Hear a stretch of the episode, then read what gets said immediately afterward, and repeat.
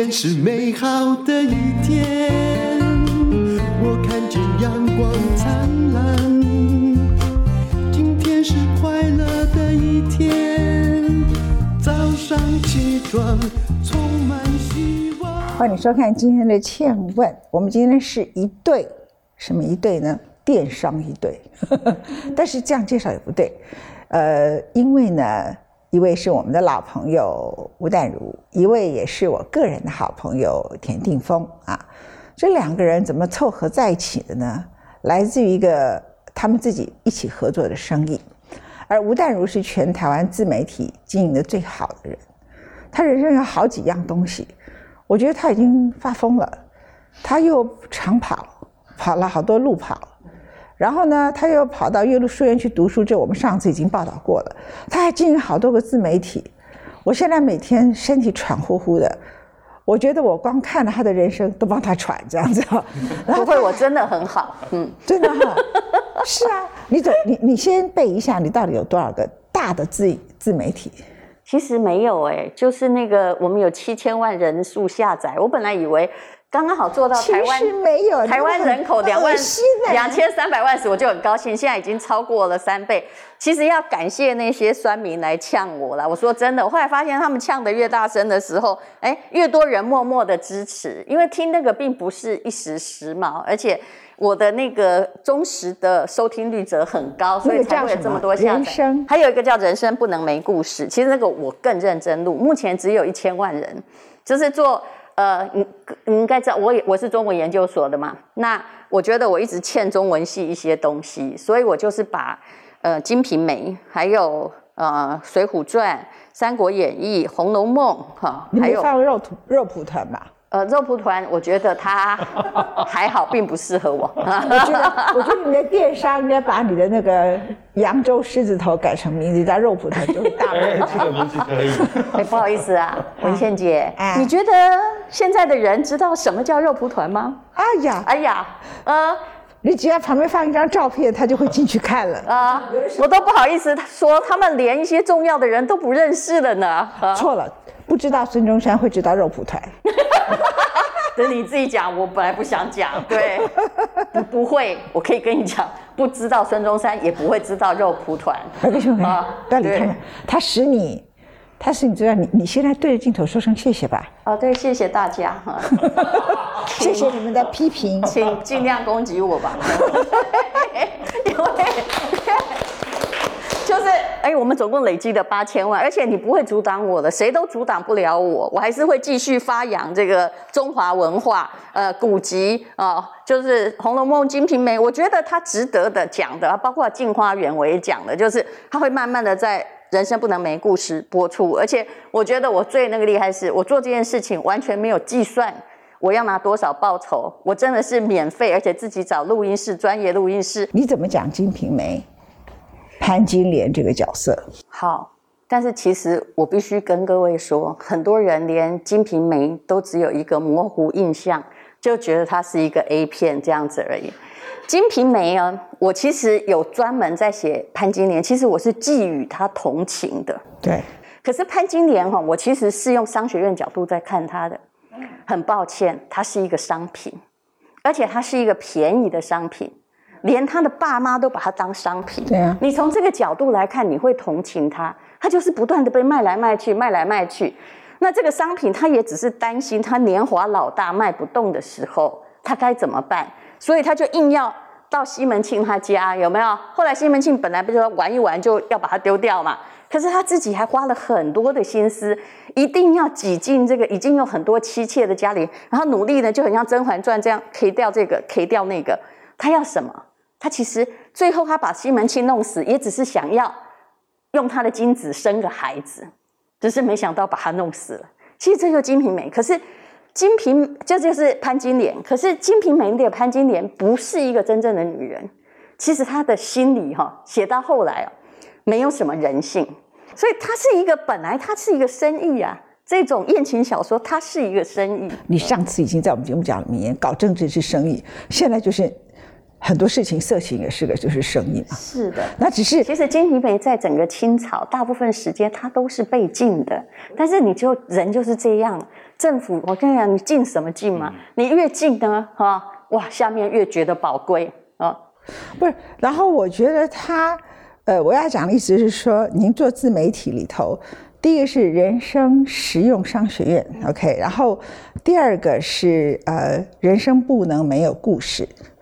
那你每天怎么安排你的时间？然后又去跟田定峰。搞一个电商啊！我待会儿一定要拉回来他这一块。哦，呃，电商是我自己的，对，我只是请他帮忙。对对，其实我跟你讲，我做电商也已经跟疫情有关，但是在疫情前一个一年我就做了，我没有跟他。他是我的供货商而已，我并没有跟他合作。那、啊、你们怎么会发生百达翡丽一个表就送出去？他帮你在那天他到我家嘛？那我有一天决定要是这样，我要决定要断舍离。我其实觉得我这辈子拥有的也够了，那值得的东西要都送给值得的人。我为什么会帮田定峰？我可不可以讲实话？可以啊。我觉得他太可怜了，真的，因为他不会卖，对不对？他真的不会卖，而且他一直被骗，而且他不止被一个人骗，他被很多人骗。那其实我跟田定峰，哎，我就就直接讲实话哈。其实我们我是我就是跟他有一点就是怎么讲？我认识他是因为他有一天那个《趋光岁月》那本书拿到我手上，我心里想说。这个人实在太惨了，他童年过得比我惨，然后他后来又是个文青，然后他当那个种子的那个音乐，然后把公司卖掉，大家都传说他卖了很多钱，其实没有。后来他告诉我没有，但是他后来还一直被骗，他已经被骗了 A B C D E，所以我去找他的问题，就好像说，如果我拿零售价哈，恐怕都没有他的成本价高，你觉得他怎么做生意呢？然后后来我就找出他人生一个最致命的问题，而且那天晚上我就打给他，我讲什么？他那天晚上打给我，他跟我说我一定要跟你把话讲一下，但是呢，哎，我希望你可以接受。我说可以啊，我说我们都直来直往，你就讲吧。对。然后他就说他人好了，不然我也不讲。对，他就说，林峰，我跟你讲啊，你不要跟你的产品保持这么远的距离。我就说，哎，什么意思？他说，因为我我知道你现在在做那个 Mr. 丰田电商。那上面都是你的产品啊，那你为什么要跟你产品保持距离，然后不愿意去好好的去介绍？而且他跟人有官司，而且他以前的那个职员，因为他拿过我的画拿去做他的封茶的封面，我跟他说不用钱，但我我是完全没有给你拿过一毛钱。可是就是你知道，反正画画也是我的兴趣，我无所谓。可是他当时那个员工后来跟他在对簿公堂。他，我每次跟他说，诶，这个田定峰怎么样的时候，他就跟我说，峰哥是不管这件事的，峰哥不要动到他的人，这生意跟他无关。果然他被骗了吧？所以当你哈企图跟你的生意保持一个隔阂，中间就有人可以进来见缝插针，这是我自己最惨痛的经验，因为我也是被骗过，所以我后来很理财上比较精明。就是你不知道中间过程发生什么事，因为你刻意保持距离，所以我就跟他说，我记得我跟他讲的第一件事哦，而且我还很大声说，田定峰，你记起来，把我的话记起来。我说你第一句话叫说，现在如果你要做电商，我记起来了。如果你不是网红，你不用来做电商，你自己就要是网红，你不要对做生意这件事有羞愧。你是哪里的文青？论文青你也没最红，对不对？我也是文青啊，但你为什么不能承认我是一个很喜欢卖东西的文青？你要保持那距离，所以就因为他保持距离，中间很多人在动手脚，太可怕了，他的钱都被侵占了，你知道吗？对了，因为我是一个很怕自己好像被贴上商业化的这个标签，很妙，对不对？你其实做的全是商业化，你连做种子音乐，你的音乐超级商业化，对对，但是但是但是做音乐是这样子，就是。我要凭我的感觉嘛，嗯、我要凭我的直觉，然后跟市场跟市场的嗅觉，对，那我一定要凭着这个去做。但是呢，我不会去想到钱这件事。情，因为他觉得音乐跟水饺是不一样的。我知道你的问题，因为你做音乐的人，哦，你觉得你捧红了一个人。你做的是音乐，即使你在走商业路线，你都觉得没有违反你的文青，因为在我们这个社会里头，这个形象叫做好的。比如去卖水饺、卖蔬菜，你觉得你就是变成一个商人。他的脑袋里还是一个，他想做生意赚钱呢，可是他脑袋里还是万般皆下品，唯有读书高，是这样的很顽固的潜意识在里面。所以他跟商品，是我的心理医生呢，他是他跟商品保持距离，所以很多人在弄手脚啊，他连麻辣锅。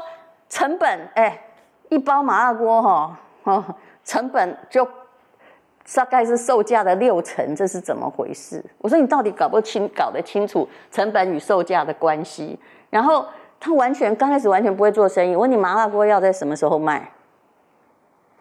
秋冬，秋冬嘛，对不对？嗯他五月做出来，哎，我就觉得说我这个人妙了。我不如果不告诉他的话，他一定会死，然后会继续被卖掉。他其实中间被朋友骗很多钱，包括当时种子音乐就是卖掉的钱，其实应该也被骗了差不多，对不对？所以就出现了百达翡丽吗？不是，那天是刚刚好，我要清掉一些东西，然后但是他哈，你再。关起来，关起来，不要再放。我关起来。对，不是他把它放在他的 FB。对啊，我是这样。觉得无所谓。可是记者跑拿去写，结果我的问题有多大，你知道？我就必须说我不是原价买的嘛。他虽然没有原价那么贵，可是你会觉得说吴淡如这个人就是大气。他刚好那天来我家，还要做直播。而且我觉得就是这个人会成功是有道理的，他就是出手快。对。但是我只是觉得就是出手很快，而且我喜欢有才华的人，这是事实。而且就是这，我跟你讲，像你这样子的人，我其实看过很多大企业，他们送人家东西送的，他除了要贿赂总统夫人，什么人会给人家百达翡丽啊？你等一下，我等一下，这里是有梗的哦，各位请听我讲一下。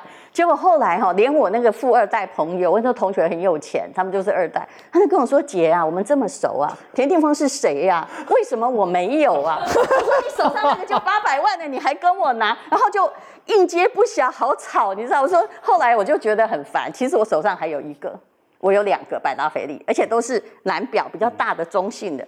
我就跟谢哲清说：“来，另外一个姐送你，哎，我有照片给你。”我直接把那个给谢哲清，我说我跟你讲，这样子最简单，别人都不要来要，就我没有来。还好我弟也没有来要，呵，他也不要，呵，他 可能比较喜欢房子。我就说一我没有了，二我只送给有才华的人，那你们就来拼才华来呀、啊。是不是？来，那个文倩姐，我有帮你准备，我不开玩笑。可是我我为什么不是百达翡丽？我我没有才华。她很漂亮哎。对，不是你要百达翡丽干嘛？时间对你不重要，你泡个澡三小时。对，我跟你讲，你应该，如果你是，我知道你是富家小姐出身，你知道这是什么？嗯，大溪地珍珠嘛。好漂亮。对，一颗好几万啊，你就收了。嗯。我不开玩笑嘛，我就跟你说，这是给快死。我跟你讲啊，我连证书都帮你打。这只是给快死的人嘛？不是，所以这不是你要这样讲，要不然你很漂亮啊。不是，不是，因为你也是有才华的人。不是。那如果你觉得你才华超过陈文茜，你再来跟我要，谢谢啊。就这样。但是我很知道这一串大概，就说呃，当然这这我也可以把它卖掉。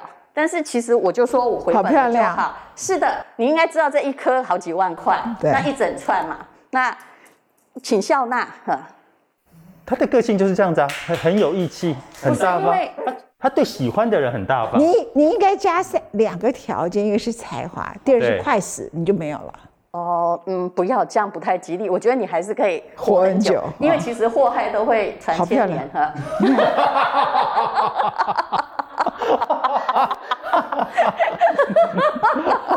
我每次也都觉得我应该会活很久，太可爱了。这样，不过我我真的觉得你其实第一个你会做生意，嗯，我其实对顾客也很大方。我说真的，这样的人就更会做生意。嗯，这这是以前吴火师啊在世之前讲的话。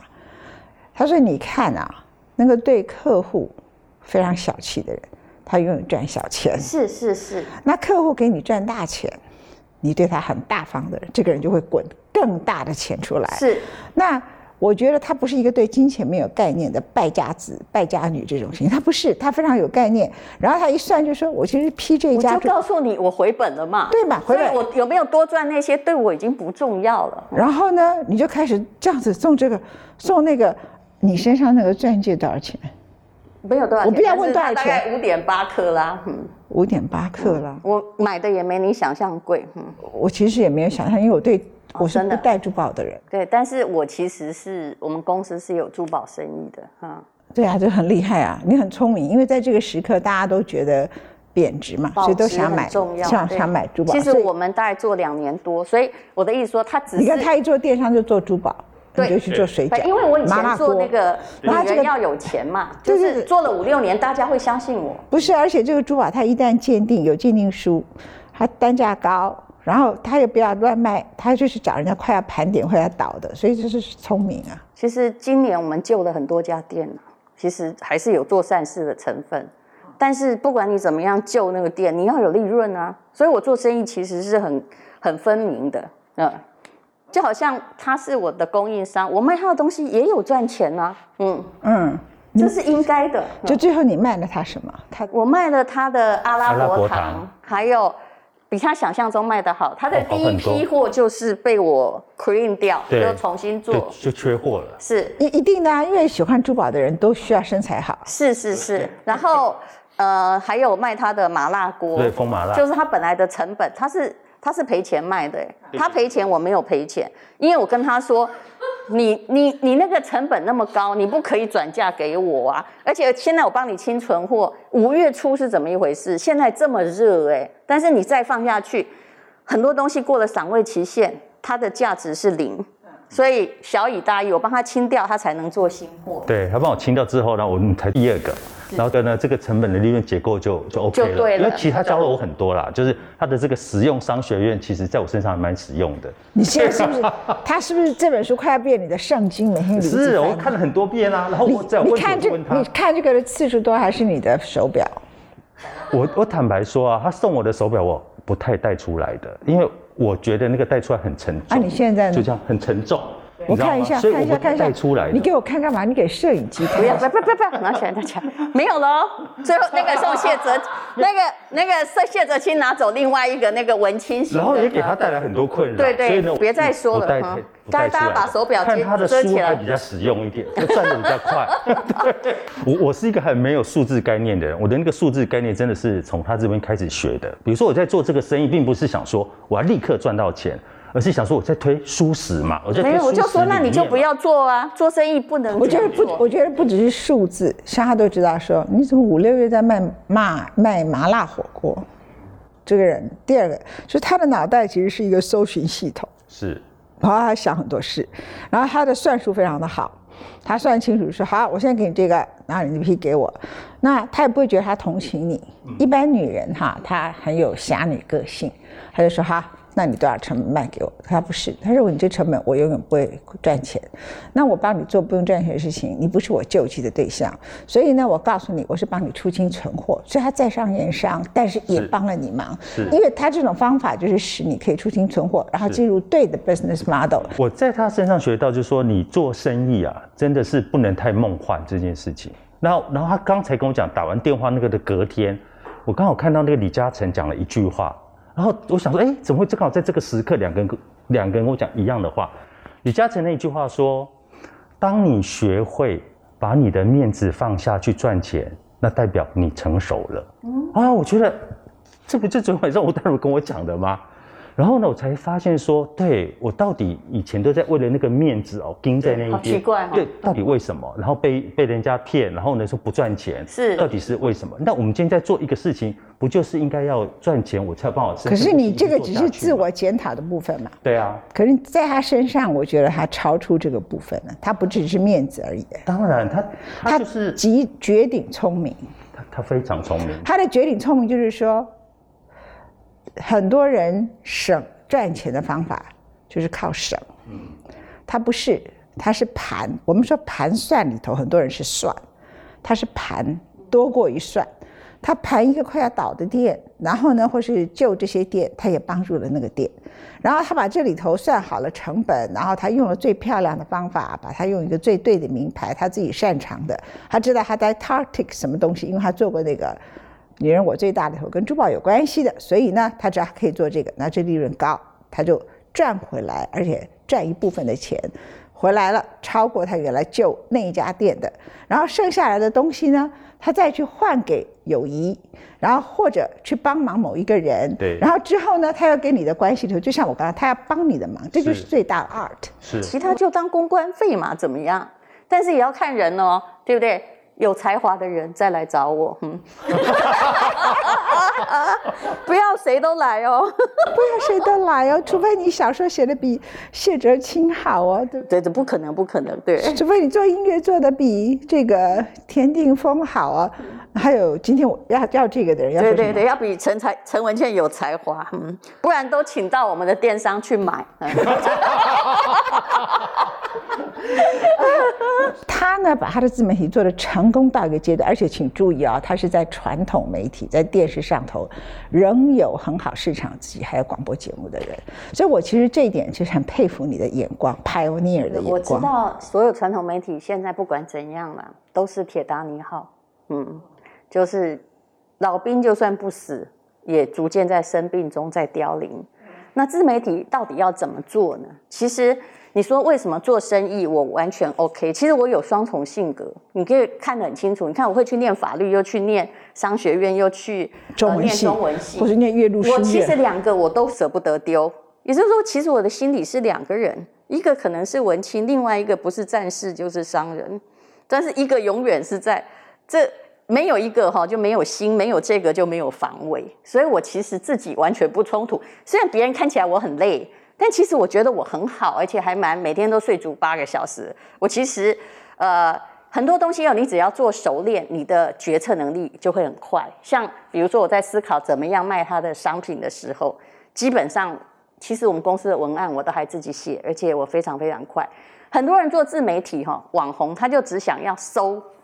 赞助费用就是说我今天帮你卖一个东西有没有？然后我帮你放链接，我帮你写一写，哈，一次收个八万十万。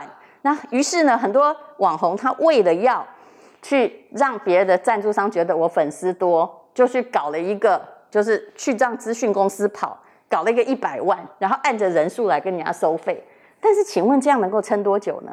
很多都是假的嘛。我的朋友呃，同样一个厂商，他说他去找一个百万网红。卖维他命，结果卖一个礼拜才卖了一万块。你觉得这个生意就是这样？业界难道不会传出去吗？会，卖得不好的会传出去，卖得很好的他会把它挡下来说：“我不要帮你推销，我想要独具这个频道。”我觉得基本上都是这样。那其实中欧国际工商学院，我后来去念的，因为这时候我二零一六年念，刚好就是在一个网红时代的兴起的时候。我有个外国老师，他讲了一句话，其实这就是后来为什么我跟你说，而且其实我大彻大悟。那那堂课这句话最最让我觉得有意义。他说呢，如果现在你不是一个网红，老板不是网红，那你别创业，你还要公关发言人，你别创业。我突然觉得这句话太有道理了。我们为什么还要有那种啊？明明我们每天都在买东西，每天都在消费。明明现在哦，我说真的，其实经济很伟大。现在打的战争不是都是商业战争吗？啊，不然就是运动场上战争。既然也没有人在用炮火打，你却还要忽视经济所带来的力量，然后你没有去贴近这个时代商业社会的心跳，你还认为蚵仔面线一碗二十块。其实我很爱观察这个，因为我在市场旁边出生，所以我很爱从小就是很爱看人家在做小生意。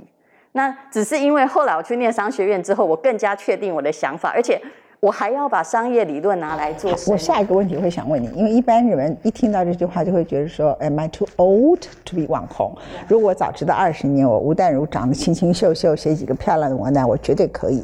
可我这个时候，人家那网红都已经脱啦，都已经干嘛？我还来得及吗？为什么那个时候你没有因为这句话就被打败？嗯。现在要当网红要脱，没有，我们是走另外一派不脱的呀。虽然我也，其实我也可以，但是没有人要看。所以我也很欣赏那种卖海鲜的，每个人可以找到他的利基市场，这就是商业的可爱之处。商业世界是个万花筒，你再大你都不可能，就像阿里巴巴再大，你不可能把所有商业都吃掉。对，那每一个人要找到他的利基点。是，对。而且而且，我觉得他其实做生意就是很讲诚信这个原则。嗯。淡如很讲这个。有一次有一个厂商来我这里报了一个价钱，就是我要开发一个商品，我就告诉淡如说：“哎、欸，我我会做这个东西，这个价钱大概是这样。”他就看了一下，就说：“哎、欸，他给你的价钱跟我价钱是不一样的。对，因为那个也是我的厂商，他该死了，就是说他给我报的价钱比他的价钱就是不太一样啊。对。然后其实中间还卡了一个问题，你的比较高还是他的比较高？不，他的高了一些，但不是那个一些的问题。是你怎么可以不一样？不是，不是可以不一样。其实问我的量比较大。嗯，对对。比如说他跟我报的是五十三块，跟他报四十九块，这个问题就来了。